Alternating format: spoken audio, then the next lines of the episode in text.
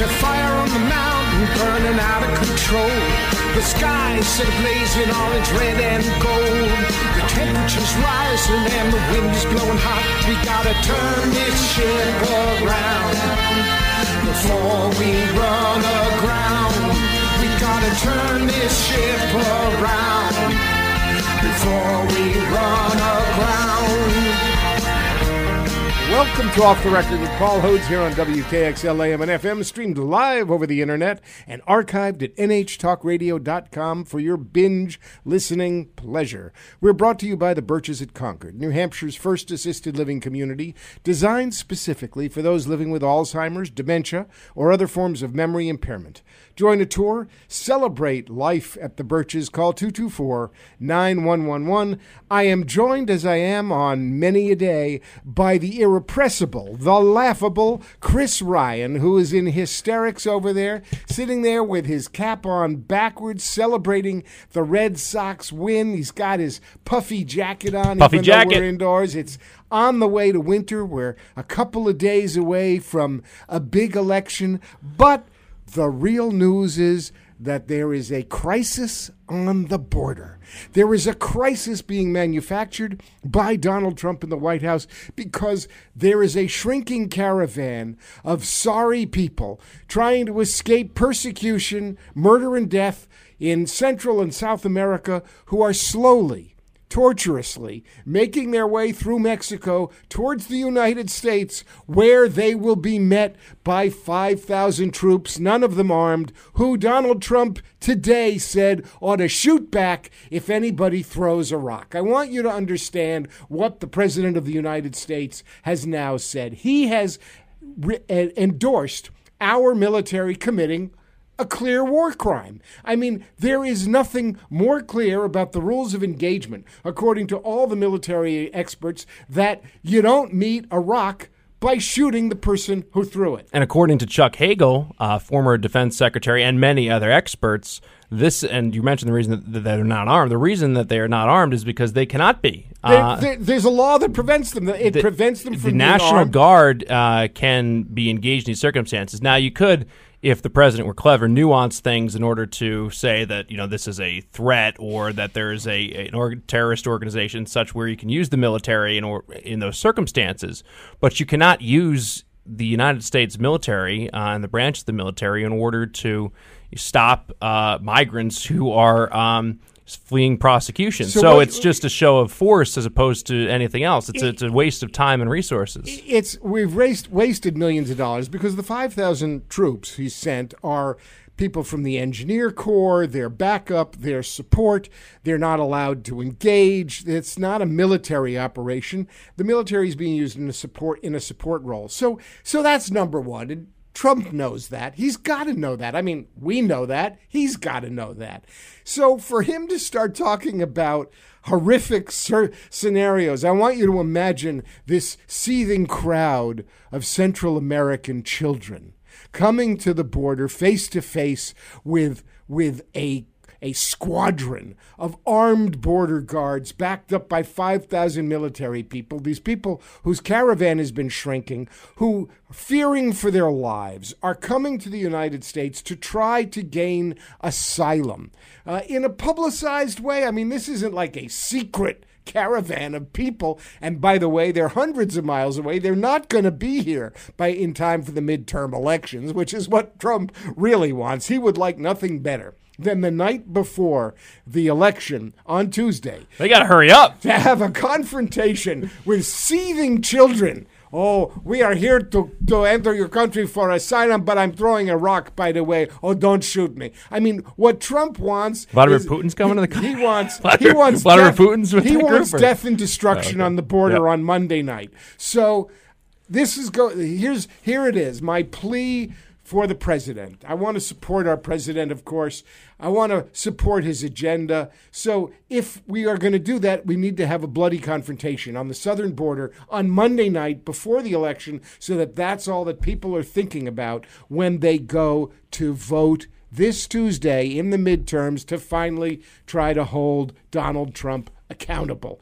Now, there are lots of other things the president could be talking about. There are lots of things he could be talking about. He could be talking about the fact that white terrorists, domestic white terrorists, are murdering our citizens here in the United States. He could be talking about the horrific shooting in the synagogue in Pittsburgh. He could be talking about the white terrorist who gunned down two African Americans in a Kroger store. He could be talking about the white nationalists who attacked people in a black church. He could be expressing real remorse. He could be showing real empathy. He could be doing something about white terrorism in the United States, except he's actually loosened all the programs. He's diminished the programs that Obama had put in place to deal with white nationalists who are committing acts of violence. But his mind is on other things. His mind is on the migrant children who are trying to gain asylum. He could be talking about the good news in the economy, because let's hand it to him, no matter what he's done, right or wrong, the economy seems to be doing okay at the moment. The stock market is volatile because nobody can figure out what he's doing, but we've added more jobs in this quarter. We've continued what Obama started, which was a record-setting pace of job growth, and job growth in the last quarter was pretty good. He could be talking about that. Republicans would like Donald Trump to be talking about that, but instead he's trying to use the fear of immigration, which you'll remember is where he started his campaign in 2015, coming down the stairs at the Trump Tower talking about Mexican rapists. And so this is just more of the same from the guy who's famous for more of the same. He figures, why not double down? I got nothing else on my mind. I'll just double down on bad immigrants. No, I think if you look at what the president has done, the real basis of his campaign was to stoke the fears of individuals and to claim that he was going to fix the problems in regards to immigration. And the fact of the matter is that he has done nothing in regards to actually fulfilling his promises to his base. And this is a very clever way of actually diverting from that fact. You know, he's continuing to show and to create a imagery and able to put in the individuals' minds that he is in fact addressing the issue of illegal immigration, when in fact a shovel has not even gone into the ground for his great grand wall. And what he is doing is diverting attention from that and focusing on other issues to show his base that he is tough on illegal immigration, when in fact he has been impotent in terms of actually being able to do anything about the issue, whether it's individuals who are in this country or and creating a process of some sort. Obviously, we've seen what's happened in regards to DACA and a lack of action on that particular issue, and on the border itself. It's going to be really interesting to see and hear the President of the United States, Donald Trump, on Wednesday morning. Now, nobody knows what exactly is going to happen in the midterms, but it appears from polling and early voting that Democrats have a fair chance of regaining control of the House of Representatives. When you look at all the races in play and the trends of voters and polling, especially college-educated women, suburban voters, and many people who are expressing buyer's remorse about voting for Trump and the Republicans, it looks like people are going to send a message on Tuesday. I hope people are going to send a message on Tuesday that Trump's program and the Republicans' complicity in hate, fear, and division will not work in America. But what is he going to say? Who is he going to blame it on Wednesday? Because he's not going to take any of the blame on himself. He can't. He's congenitally unable to do that. He's in terminal denial. He's not going to do that. Who's he going to blame? Is he going to blame Paul Ryan? Is he going to blame Mitch McConnell? And what's he going to blame him on? I mean, the easiest thing in the world to do is to blame Congress. And Congress is even less popular than he is. So you blame Paul Ryan, you blame Congress, you blame the individuals who lost for not being supportive enough of him. and you claim credit for what will likely be an increase in a Republican majority in the Senate. And that is what he's going to do. So what about New Hampshire? Has the taint of Donald Trump touched anyone here in New Hampshire? Is it going to touch anyone? Molly Kelly has been trying from time to time to tie Governor Sununu to Trump. She has tried, it seems to me, without great success, to tie Sununu to Trump on energy policy, claiming that he's wishy-washy, which he is, on real sustainable energy policy. She's trying to tie him to Trump in other ways. She goes after him on education and the choice of Edelblut as education commissioner. Has she been able to put a glove on him in any of the debates? What is it looking like? No, she's struggled a lot in the debates, and that's not surprising. But the key thing here is that I don't think anyone is I shouldn't say anyone, but I would say the vast majority of voters are not paying any attention to the governor's race at all. This is a race that's going to be defined by what's going on at a national level and whether or not Governor Sununu has built up enough goodwill amongst independents to allow for him to survive. And what would be remarkable is if the Democratic blue wave is big enough to take out a governor who has a 57% approval rating and, you know, really has no quote unquote fireable offense and is, for the most part, in my view, removed from what's going on at a national level. It's obvious, you know, if you're going to take out what's going on at a national level on members of Congress or senators, that makes some sense. But if folks are angry enough with the Republican brand to take out Chris Sununu, that'll be pretty remarkable.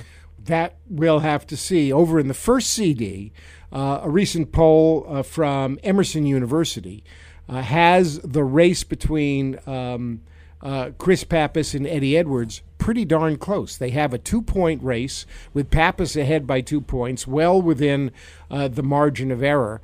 Are you surprised at all that Edwards has been able to keep it so close with Pappas, given that, you know, Carol Shea Porter, a Democrat, has represented the district pretty well and is in a way far more liberal or left than Pappas is perceived to be? I think, again, we get caught in the vacuum of politics. And in the vacuum of politics, Chris Pappas is known and Eddie Edwards is known to some degree.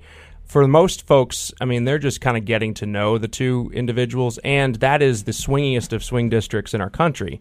So I am not surprised that it's close. I think that when folks start to look closer at the two candidates, they will see that Eddie Edwards is less of a kind of problem solver, bipartisan individual than Chris Pappas, and the Pappas is more, you know, in the mold of Jeanne Shaheen and Maggie Hassan and Democrats that have been elected in New Hampshire in the past. So Pappas, I don't think it's as close as the Emerson poll indicates. I think it's Pappas is more, you know, 3 to 5% up, which is probably what he'll end up winning by, and Custer's just going to cruise here in the second CD. Custer has no problems. She's going to win a record fourth term, I think it is, which is, I held it for 2. Dick Swett held the seat for 2, that we were the last 2 Democrats. Custer's held that district, and I think that she has no problem holding on to the second. It also proves the power of positive politics as well, where in the past Custer has used her significant campaign funds to go after and define an opponent who is not well known. And Marilinda Garcia is a classic example of that. In this particular cycle, whether it's her trying to introduce herself to the state to run for Senate moving forward, or if it was more just of a strategic look at where the independent voters are and wanting positivity and problem solvers. But she decided to really, go about introducing herself to voters. Bio ads again, even though she's been in Congress for a long time. Nobody knows who their member of Congress is. Right. Nobody pays any attention. And also, focusing on prescription drugs and issues as opposed to going after Steve Negron. There you go. It's Off the Record with Paul Hodes, talking with Chris Ryan about national and state politics on Off the Record on WKXL AM and FM, streamed live over the internet and brought to you by the the Birches at Concord, New Hampshire's first assisted living community, designed specifically for those living with Alzheimer's, dementia, or other forms of memory impairment. Join a tour, celebrate life at the Birches, call 224-9111. We'll be back after this to talk with Katrina Lantos Swett about the Lantos Human Rights Foundation and recent events in the United States. Don't go away.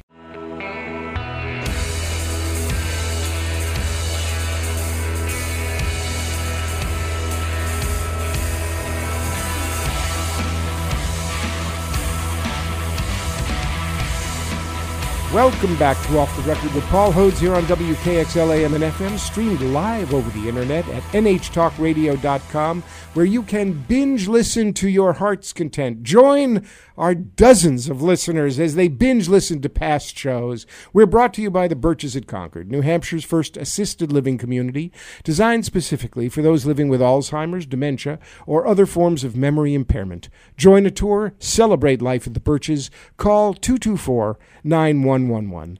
I am delighted to be joined by my dear friend Katrina Lantos Swett of the Lantos Human Rights Foundation. Katrina and I and her husband Dick have been friends for more years than I care to remember, so it's really delightful to have you on the show. Well, it's such a pleasure to be here, and I don't mind remembering all those years. You know, we've sort of earned our stripes as people who love New Hampshire, who have sort of raised our children together through the decades. And we also have the shared wonderful experience of both you and my husband, Dick, having had the privilege of serving the 2nd District of New Hampshire in Congress. So lots of wonderful ties that bind. It's true. I mean, I remember, I have a very clear memory of Dick coming to visit me for some reason to talk about his planned run for Congress way back when, and then he literally ran the whole district, won his seat, and I will never forget you and Dick with Pego and me the night that I won the seat, and the joy that you expressed at that was just was something I will carry with me forever and really appreciate. Well, it was a wonderful sense of joy, and I think that's because we just both felt so strongly that you could bring the sort of idealistic, inspired, but also pragmatic leadership that we want to see in Congress. And, you know, of course, when I got there, I had the honor, and it really was an honor, of serving in the United States Congress with your father. Mm-hmm. He was magnanimous. He was generous. He was kind. He was sweet. He was he mentored me. He gave me tips. He gave me pointers. I got a lot of those too. Sometimes I didn't always appreciate it through the years, but he was wonderful in that way. and when he died, you began a foundation to continue his work. Talk to us about the beginnings and the idea, what propelled you, and what the work of the Lantos Human Rights Foundation has been and is. Well, I'm really glad for the opportunity to talk about it, and understanding what propelled me to establish the foundation does require a little bit of biography. We have the time. So my father was the only Holocaust survivor ever elected to serve in the United States Congress. He was a young Hungarian Jewish boy during the Second World War. And like all of the other Jews of Hungary, they hoped and believed and it was proved to be an unrealized hope that somehow the horrors swirling around them might pass them by. Hungary was actually an ally of Germany for much of the war, but towards the very end, in 1944, as things were clearly going in a very terminal direction for Hitler and for his Nazi regime, Hungary was occupied by the Germans. And as a sort of inside a window into the evil mindset of that regime, that Nazi regime, at a time when you know, they were desperately fighting in a way just to survive. They still could not set aside their profound hatred for the Jewish people. And so the deportation and the extermination of the Hungarian Jews became sort of one of the highest priorities at that point. My father, who had been taken to slave labor camps and had eventually succeeded in escaping from them, was part of the Hungarian underground. He was blonde, he was blue-eyed, in a stolen Hungarian Arrow Cross uniform. He could sort of try to traverse the city delivering messages, medicine, information between the different groups that were trying to hide Jews. He ultimately survived because he was able to find a place in one of the quote-unquote safe houses established by the remarkable Swedish humanitarian Raoul Wallenberg, who had gone to Hungary at the height of this horror with the sole goal of trying to save as many Jews as he could. So my dad came to America out of that nightmare and horror and found what so many immigrants before him had found, a country that gave him a second chance at life, a country that welcomed him with open doors of opportunity. And he was able to walk through those doors. And he and my mother, also a Hungarian Jewish Holocaust survivor, built a life like so many millions before them and millions since them. And I will just say, my grandmother was a Hungarian Jew who came to this country in the 19-teens. Mm-hmm. She grew up riding pigs on a farm in Hungary and came here. So when I met your father and met your mother and met you in that whole context of politics and opportunity and a new life that immigrants made, it really had special and still does very emotional resonance for me. Yeah, well, and how wonderful that your mother was able, grandmother was able to come when she did, because it was all the Jews of the countryside that were successfully deported. Only the Jewish community of Budapest was able to, you know, in some measure to survive those dark days. So fast forward, in 1980, my dad is elected to Congress. And for anybody who undertakes that impossible dream, when it happens, it always feels like a bit of a miracle, I think. But perhaps especially so for this boy who came here as a penniless immigrant out of those experiences. But because of what he had experienced, my father naturally gravitated towards becoming a leader on human rights. He founded the Congressional Human Rights Caucus. He eventually rose to become chairman of the House Foreign Affairs Committee. But this passion for defending the rights of people globally and defending, if you will, America's highest values, because we have historically been the country that led with its values and that, you know, sought to advance the scope of rights and rule of law internationally. And he really became Congress's probably most eloquent and most credible voice, both as, you know, co-chair of the Human Rights Caucus and in his role on the Foreign Affairs Committee. So when he passed away in 2008, he had asked me and my mother and sister, and we felt it to be kind of a sacred obligation to try and continue his legacy. So that was the origin of establishing the Lantos Foundation for Human Rights and Justice. And we are now celebrating our first decade. Wow. Which kind of, that's my reaction to it. That's extraordinary and wonderful. Well, it is wonderful, and we feel very proud of the work we've been able to do. I often, you know, when I think, okay, are we on track? I think, yep, Dad would be proud. He would approve of what we have done in his name. And we have a range of initiatives. So obviously a primary focus for us from the very beginning has been fighting anti-Semitism and Holocaust denial, which is a pretty natural outgrowth of sort of our history, if you will. And, you know, one initiative is the annual Lantos Archives on Anti-Semitism and Holocaust Denial, where we partner with a remarkable organization called MEMRI, spelled MEMRI, which stands for the Middle East Media Research Institute. And what we try to do is bridge what is sometimes called the language gap.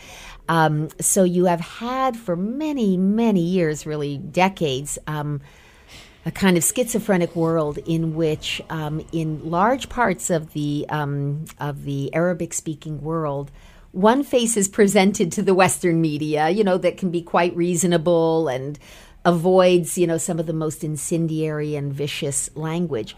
But in media, to their own people, it's a very different story. But because of that language gap, people don't know. And so, you know, the Lantos Archives brings together on an annual basis the most troubling examples of just almost unbelievable anti-Semitism and Holocaust denial in newspapers, in sermons, in television programming, in articles, in magazines. And is this both domestic as well as around the globe? Well, it's domestic in the countries where we do the research, and then we provide the translation. So that's sort of one example of an initiative. Some years ago, we launched something. It was focused on protecting and defending the international right of freedom of religion, conscience, and belief. Basically, the right of people to live their lives according to the dictates of their own conscience. And I had the privilege for 4 years of serving on USERF, which is the U.S. Commission on International Religious Freedom. I served a couple of years as chair and then as vice chair of the commission. And it's the U.S. government body charged with monitoring the state of freedom of religion and conscience globally and making recommendations to our government. And sort of growing out of that, we established an initiative at the Lantos Foundation called the Solidarity Sabbath.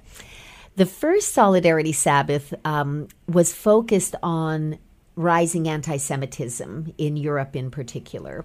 And we sort of focused on Europe and North America. And it was very exciting because President Obama participated in it for the first time ever. An American president attended Sabbath services in Washington, D.C. You may remember. I do. Was part of our initiative, and we got 24 governments in Europe to participate in the Solidarity Sabbath, engaging in some activity that showed solidarity with their Jewish community. But our vision is broader than that. We want to sort of defend those conscience rights of people globally. And so in subsequent years, we have focused on minority faith communities in China, where they are under tremendous pressure. This year, for example, we were focused on the persecution of the Uyghur Muslims in China. Yep. And there are reports that upwards of 1 million Uyghurs have been detained, disappeared really into so-called re-education camps, targeted specifically and exclusively because of their Muslim faith in the Xinjiang province of China. Can I just, of course, for a moment, stop me at any moment? No. I just want to highlight and remark that that your work, which grew out of your father's experiences, grew out of this impulse to do work around anti-Semitism. And what you're now talking about is the cross-current of working in China to protect a Uyghur Muslim population. Mm-hmm. And the sorry fact is that the degradation of human rights, the persecution of minorities because of their religious belief, is not limited to anti-Semitism. It goes on all around the world. Absolutely. With minority religious practitioners all the time. But I want to highlight and thank you for that extraordinary work that crosses boundaries, crosses cultures, and crosses religions.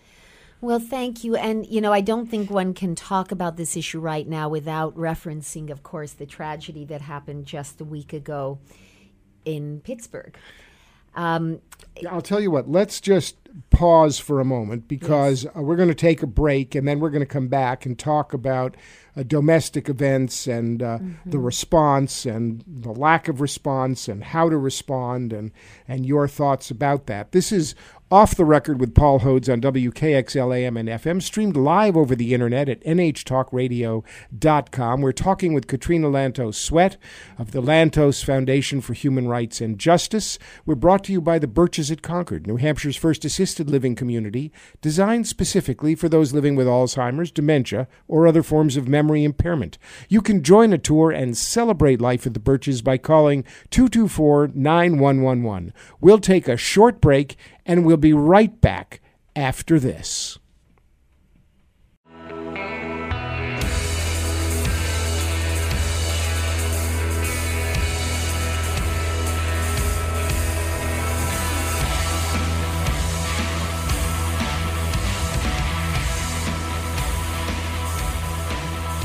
We're back. It's Off the Record with Paul Hodes here on WKXL AM and FM, streamed live over the internet at nhtalkradio.com and brought to you by the Birches at Concord, New Hampshire's first assisted living community, designed specifically for those living with Alzheimer's, dementia, or other forms of memory impairment. Join a tour, celebrate life at the Birches, call 224-9111. And I'm delighted to be back with my very special guest and dear friend, Katrina Lantos Swett, talking about religious persecution, the work of the Lantos Foundation for Human Rights and Justice, and now turning towards a very, very difficult week in the United States of America with the massacre of congregants at the temple outside Pittsburgh by a white nationalist. It's been a shocking and difficult week. I mean, here in New England, we had the joy of the Red Sox and the tragedy in Pittsburgh, kind of highlighting two extremes in this country, which is being led by an administration which has sowed fear, division, and chaos, which is implicitly, if not expressly, given permission to white nationalist terrorists to commit acts of violence, which has incited a divisive politics, which in both words and deeds has facilitated white nationalist terrorism. And we've seen the result. I lay it pretty squarely at the feet of a White House and a president whose words have divided us and inspired violence, whether it is the white nationalists who marched in the South chanting Jews will not replace us, whether it is the white nationalists who've committed acts of terror in the synagogue in Pittsburgh. I lay it pretty squarely at the feet of an immoral, ignorant president who knows exactly, I think, what he's doing when it comes to hate speech. And he has engaged in hate speech, and he, above all, should be held accountable. With that, I'm happy to hear your thoughts about what's happened in the country and what we can do about it. Certainly in 2020, if not before, replacing the president is one thing, but beyond that, as citizens, as people, How do we respond? How do we deal with what is a mind-numbing experience, the shock of both the tragedy in Pittsburgh and the counter to this administration, which really doesn't seem to care? Well, you've brought up so many things, and the first thought that comes to my mind, we talked earlier about how, both of our families have a long and, proud background and history of being engaged politically and part of the process. And for me, I was always one of those people who, while there are ups and downs and wins and losses, had a certain sense of optimism and even joy in being part of sort of the politics of our country. And like many others, there is an anger and an ugliness that has come into this arena that I used to think of as a very noble arena. I used to say to people, don't let the downsides, don't let the inevitable yuckiness of politics keep you out. because this is where things happen that can make our society better. And I just sense in myself almost a pulling back from that world because of some of the ugliness that you have addressed and done, and you've done so eloquently. I think, and I try to be fair and in some senses restrained as I evaluate how we process a tragedy and a despicable outrage and crime such as happened a week ago in Pittsburgh. And I perhaps would not go as far as you do in terms of laying responsibility directly at the doorstep of the current White House, because, of course, the responsible person is this evil Nazi who wanted to kill Jews. President Trump, whatever else one may think about him, I don't think he personally is an anti-Semite. His daughter is a convert to Judaism. He has 3 Jewish grandchildren in his family whom I'm sure he loves. But what I think, whether intentionally or ignorantly, he does not grasp is that the language that he has legitimized and the otherization that he has engaged in towards all sorts of groups has opened up space that previously was so on the margins and so utterly discredited that there wasn't a lot of oxygen there. And I do think that so much of his rhetoric has given oxygen in which the angriest and, as we have now seen, some of the most dangerous viruses have grown and proliferated.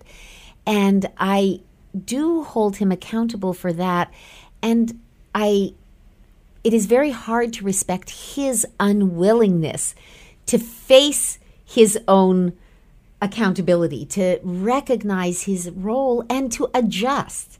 If one wants to give the benefit of the doubt, if one wants to say, well, no, he condemns this, of course he thinks this is horrible, then I would think any one of us, if we had inadvertently somehow sowed those kinds of seeds, we would want to have a mea culpa moment. We would want to come out and say, this is a nightmare. This is a horror. We all condemn it. And if my words have contributed, if things that I have said and done have in any way given encouragement or comfort to those who would engage in this kind of evil and despicable action, I retract those words. I regret it. I ask forgiveness for that.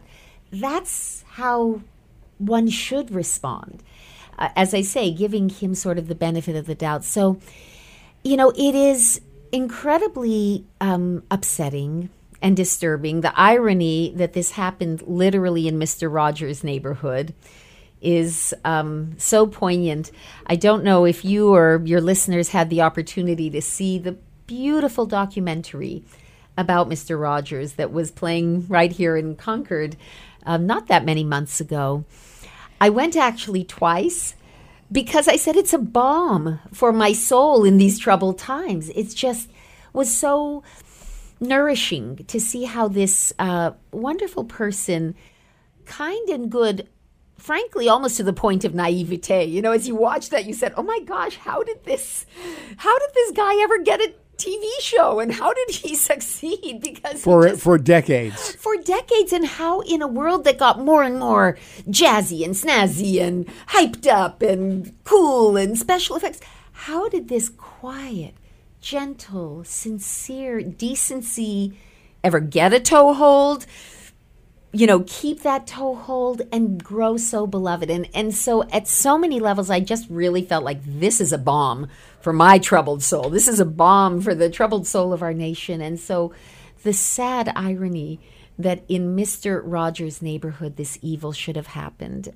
It's awful. I will say that,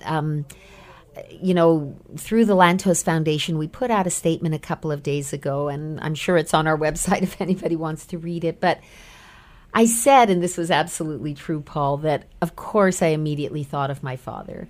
And my first thought was, oh my gosh, I wish he were still here, because he had such authority to speak about such things, and he was so strong. And, you know, and then I thought, well, I kind of know in a way what he would say. And his most famous quote, which is kind of our motto at the Lantos Foundation, he said, and this is a direct quote from him, that the veneer of civilization is paper thin. We are its guardians, and we can never rest. And that seems to me very, very relevant. It's pretty clear-eyed. It's not naive at all. It's the voice of somebody saying, you know, that civilization that we love and that we all feel so secure in, its veneer is pretty thin, and we are definitely seeing that in the age of Trump, how thin that veneer is. Well, we've seen it before. We saw it during the Holocaust. We've seen it in other genocides. Mm-hmm. We know that as humans, our animal instincts lurk below, as you said, and your father so eloquently said, a paper-thin veneer. I'm struck by your kindness, compassion, patience, and well, don't go overboard here now. and restraint. You know, I've had the privilege of both serving in Congress and now being given a microphone.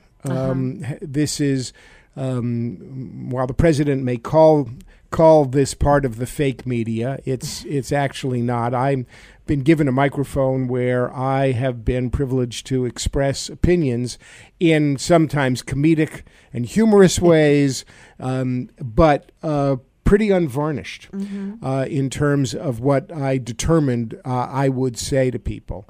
And in this instance, since the rise of Trump and what I see as a narcissistic authoritarian, my restraint has pretty much vanished because it's very difficult for me to be restrained in the face of what I see as a true danger to our democracy, to the institutions we love and have cherished and have nurtured.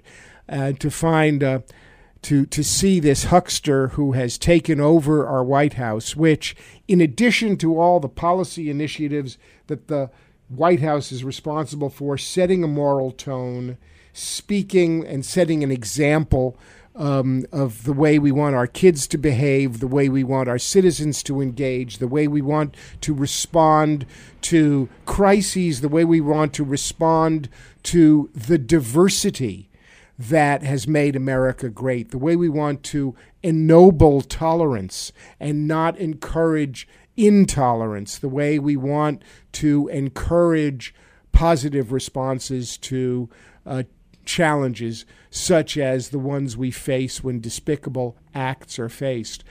I have no and will give no quarter to Donald Trump. I cannot, and I will not, and I will never. And I would like to be able to forgive him, and I've tried, and I constantly try, and it is a failure that I admit, that I see his actions as more than merely negligent, and the irony in this situation of a guy whose son-in-law is Jewish, whose daughter is converted, who has 3 Jewish grandchildren, who right after the events in Pittsburgh went out with his rallies, speaking hate again about fake media and demonizing opponents in the most despicable ways, I'm sorry to say, proved the point to me.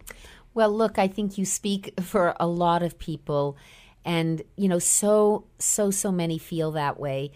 And with plenty of evidence and justification.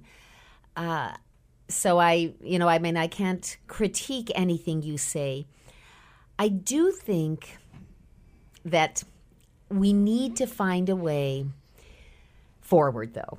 And we do need to build bridges. And we are roughly a 50-50 country now. And, you know, although many of the president's supporters also can't stand his rhetoric, somehow we have to find language that enables us to move forward. And I will say this.